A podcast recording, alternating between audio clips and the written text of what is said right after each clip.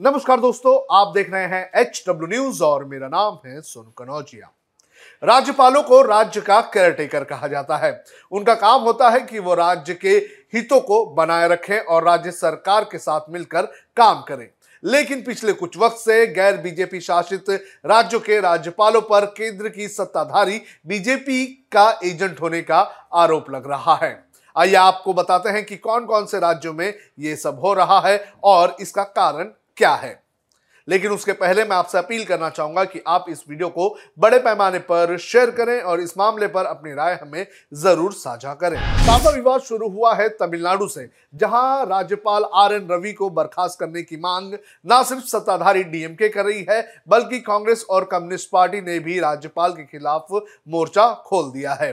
सोमवार को यह विवाद और भी गहरा गया जब राज्यपाल ने राज्य सरकार द्वारा लिखे गए अभिभाषण के कुछ हिस्सों को अपने भाषण से निकाल दिया, जिससे नाराज़ डीएमके कांग्रेस और लेफ़्ट के विधायकों ने जमकर नारेबाजी की। इसके बाद राज्यपाल को सदन से वॉकआउट करना पड़ा, ये इतिहास में पहली बार हुआ।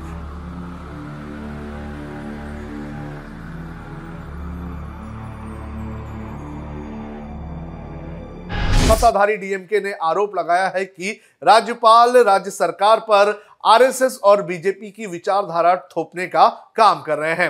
राज्यपाल रवि को बर्खास्त करने की मांग करते हुए तमिलनाडु की सरकार ने राष्ट्रपति भवन का दरवाज़ा खटखटाया है और आरोप लगाया है कि उन्होंने सांप्रदायिक घृणा को भड़काया है। साथ ही डीएमके गठबंधन के संसद सदस्यों ने राष्ट्रपति कार्यालय को प्रस्तुत अर्जी में राजभवन के पास लंबित विधेयकों को भी सूचीबद्ध किया है और स्वीकृति के लिए देरी पर सवाल उठाया है। इन विधेयकों में राज्य को नीट मेडिकल परीक्षा के दायरे से छूट देने के प्रावधान वाला विधेयक भी शामिल है। तमिलनाडु के बाद बात करेंगे तेलंगाना की। यहाँ भी राज्यपाल बनाम राज्य सरकार की लड़ाई देखने मिली है। तेलंगाना की राज्यपाल ने तेलंगाना राष्ट्र समिति शासित तेलंगाना में आलोकतांत्रिक स्थिति का दावा किया है। तमिलिसाई सुंदरराजन ने संदेह जताया है कि तेलंगाना में उनका फ़ोन टैप किया जा रहा है। उनके इस बयान पर अब विवाद गहराता जा रहा है। तेलंगाना सीपीआई के वरिष्ठ नेता के नारायण ने तो यहाँ तक कह दिया है कि हमारे देश के लिए गवर्नर सिस्टम उपयोगी नहीं है। उन्होंने पीएम मोदी से अपील की है कि वो सभी राज्यपालों को तुरंत हटा दें। केरल सरकार के साथ भी ऐसा ही कुछ देखने मिला। यहाँ के राज्यपाल मोहम्मद आरिफ खान और पिनराई विजयन की सरकार के बीच कई मौके पर तू तू मैं मैं देखने मिला। इन दोनों के बीच विवाद राज्य के विश्वविद्यालयों के कुलपतियों को लेकर हुआ है। पिछले दिनों केरल के राज्यपाल आरिफ मोहम्मद खान ने केरल के नौ विश्वविद्यालयों के कुलपतियों को इस्तीफा देने के लिए कहा था। आरिफ मोहम्मद खान ने 24 अक्टूबर तक के इस्तीफा देने की चेतावनी दी थी। इसके बाद कुलपतियों ने अपना इस्तीफा नहीं दिया तो उन्हें राज्यपाल की तरफ़ से कारण बताओ नोटिस जारी किया गया था, जिस पर राज्य की पिनरई विजन सरकार ने भी पलटवार किया था। राजधानी दिल्ली में तो उपराज्यपाल और सरकार के बीच विवाद उस वक्त से है, जब से यहाँ पर केजरीवाल की सरकार बनी है। जब नजीब जंग दिल्ली के उपराज्यपाल थे तो उस वक्त दोनों के बीच कई मुद्दों पर घमासान देखने मिला था और ये घमासान आज भी चल रहा है। अरविंद केजरीवाल का आरोप है कि एलजी उनकी सरकार की महत्वपूर्ण योजनाओं की स्वीकृति में रोड़ा अटका रहे हैं तो वहीं एलजी का कहना है कि सरकार जनता के हित में काम नहीं कर रही है। एलजी इसको लेकर कई लेटर भी लिख चुके हैं। एलजी ये भी कह चुके हैं कि सीएम की तरह ही बाकी मंत्री भी उनकी बात नहीं सुनते हैं। अब हालात यह है कि एलजी ने दिल्ली सरकार की कई योजनाओं के लिए जाँच समितियों का गठन कर दिया है। महाराष्ट्र में जब महाविकास आघाड़ी की सरकार थी तो तब वहाँ पर राज्यपाल और राज्य सरकार के बीच तनातनी देखने मिली थी। उस वक्त सत्ताधारी एमवीए ने राज्यपाल भगत सिंह कोश्यारी को बीजेपी के इशारे पर काम करने का आरोप लगाया था। दोनों के बीच विवाद मनोनीत एमएलसी को चुनने को लेकर हुआ था। आज भी जब एमवीए विपक्ष में है तो राज्यपाल को हटाने की मांग की जा रही है। हाल ही में शिवाजी महाराज को पुराने जमाने का आदर्श बताकर राज्यपाल कोश्यारी एक बार फिर से एमवीए के निशाने पर आ गए थे। अब बंगाल में भी कैसे दिखा था ज़बरदस्त विवाद, ये भी आपको बता देते हैं। पश्चिम बंगाल के तत्कालीन राज्यपाल जगदीप धनखड़ और मुख्यमंत्री ममता बनर्जी के बीच संबंध अच्छे नहीं थे।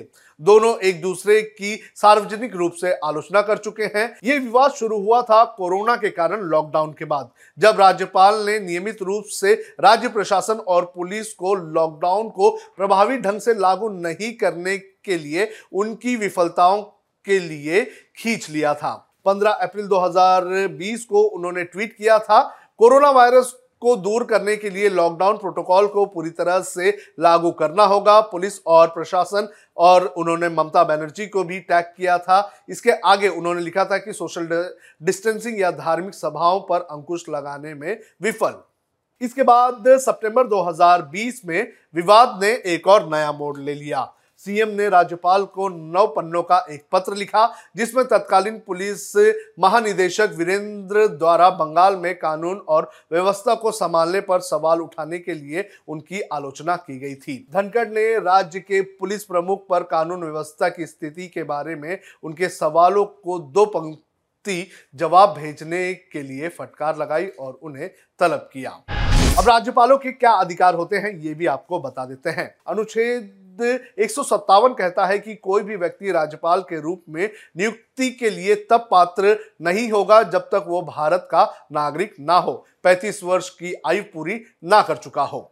राज्यपाल राज्य का मुख्य कार्यकारी प्रमुख भी होता है, जो संबंधित राज्यों के मंत्री परिषद की सलाह के अनुसार अपना कार्य करता है। कार्यकारी शक्तियाँ उन शक्तियों को संदर्भित करती हैं जो राज्यपाल के नाम पर मंत्री परिषद द्वारा प्रयोग की जाती है। इसलिए राज्यपाल केवल नाम मात्र का मुखिया होता है और मंत्री परिषद वास्तविक कार्यपालिका होती है।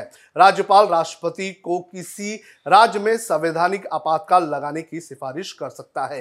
किसी राज्य में राष्ट्रपति शासन की अवधि के दौरान राज्यपाल को राष्ट्रपति के एजेंट के रूप में व्यापक कार्यकारी शक्तियाँ प्राप्त होती हैं। तो ये कुछ शक्तियाँ राज्यपाल की हैं, लेकिन ये शक्तियाँ सही तरह से इस वक्त सिर्फ़ और सिर्फ़ बीजेपी शासित राज्यों में या फिर उन राज्यों में जहाँ पर गैर बीजेपी सरकार है, लेकिन उनके संबंध बीजेपी से अच्छे हैं तो वहाँ पर हमें देखने मिल रही है। लेकिन ऐसे राज्य जहाँ पर सत्ताधारी बीजेपी के साथ राज्य सरकारों के अच्छे रिलेशन नहीं है तो वहाँ पर ये शक्तियाँ पूरी तरह से इस्तेमाल होती हुई नज़र नहीं आ रही है। यहाँ पर राज्यपालों के ऊपर बीजेपी का एजेंट होने का आरोप लग रहा है।